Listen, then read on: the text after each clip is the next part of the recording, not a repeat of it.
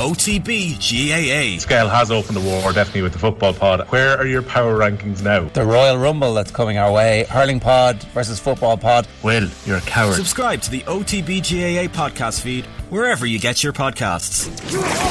OTB's Rugby Daily with Deliveroo, delivering matchday meal deals throughout the Six Nations. Welcome to Tuesday's Rugby Daily. My name is Richie McCormack. On the way, Steve Borthwick explains releasing Marcus Smith this week.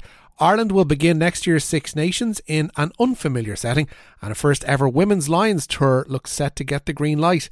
Rugby Daily is brought to you in partnership with Deliveroo, delivering matchday meal deals throughout the Six Nations. First up, Greg McWilliams has named a 32 player squad for the Women's Six Nations. Ireland's campaign begins against Wales at the Arms Park in Cardiff on March 25th. A quarter of the squad are uncapped, with five of the eight new players graduating from the combined provinces 15. Ella Roberts, Niamh O'Dowd, Sadhbh McGrath, Fiona Tuite, and Molly Boyne were all part of the team that won the inaugural Celtic Challenge earlier this month. IQ rugby duo Catherine Buggy and Clara Nielsen also get a call up, as does Harlequin scrum half Emma Swords. But Béibhinn Parsons, Amee-Leigh Murphy Crowe, and Stacey Flood are among those on sevens duty that haven't been named in the squad. Nichola Fryday will once again captain the team. The current Men's Six Nations campaign may still have two rounds left to go, but it hasn't stopped organisers plotting the course for next year. Ireland's 2024 competition will open with a blockbuster tie away to France. However, the game will be the first time since 1996 that a Six Nations meeting of the sides will be played outside of the Stade de France.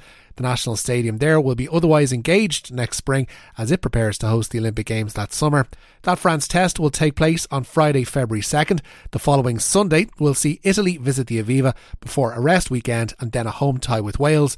Ireland's penultimate game will be on March 9th away to England, with Scotland visiting Dublin the day before St Patrick's Day. Marcus Smith has been dropped from England's training squad ahead of next week's Six Nations meeting with France. He's been released to Harlequins for their Premiership meeting with Exeter on Saturday. Smith started in the opening weekend loss to Scotland, but he was a late replacement for Owen Farrell in the recent wins over Italy and Wales. George Ford, who hasn't played for England for almost a year, returns to the group. Max Malins, though, has been left out due to an ankle injury.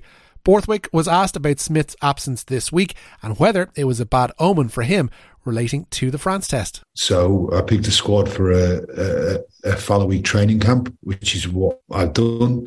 And at the same point, I make a decision on what every player needs. I'm not picking a squad for, for next week. That squad will be decided and, and distributed as it normally is on the Sunday evening as the squad assembles for test week. We're not we're not in test week. We're in a training camp week where um, I felt the best decision, the best thing for Marcus is to get some game time. George has um, played played for his club at the weekend, and I thought this was an opportunity for Marcus to to go and play. It limited, very limited game time because of the nature of the game and the decision I made on Saturday. So I thought this was a step forward for him. Borthwick worked with George Ford prior to his departure to Sale last summer and was asked what attributes he brings back to the squad. He's come back from a an, in, an injury, having been out for some time. He's looking tremendously sharp. Um, I think that shows the work he's done in terms of his his rehab there um, and, and recovery from injury. He's looking in in great great condition. So, and, and he's clearly a very experienced player, and that, as I say, that adds to the the strength we have in that that position. I'm looking forward to seeing Marcus play this weekend. Um, I think the when you add in Owen, and I've, as I talked about earlier, Fin Smith's been in Cameron. I've been hugely impressed by Fin Smith. Um, so it, it's it shows a position where we are we are blessed to have a number of top quality players. Now, a first ever women's version of the British and Irish Lions could soon be a reality. Ireland assistant coach Niamh Briggs was part of a 13 person steering group that assessed the viability of such a venture. Chair of the steering committee, Ieuan Evans, said today that there is significant support for the concept of creating a Lions women's team, but a lot of work remains to be done.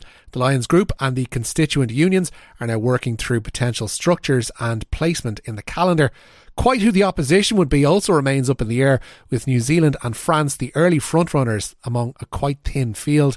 Evans explained the process that they've gone through to date. Well, it was a pretty long and robust process, but what was important, what drove this, we needed expertise and experience around the table. Broadcasters, unions, administrators of World Rugby as well, all engaged in this process. And everyone had their moment, several moments in which to engage, to contribute, to challenge, to scrutinise.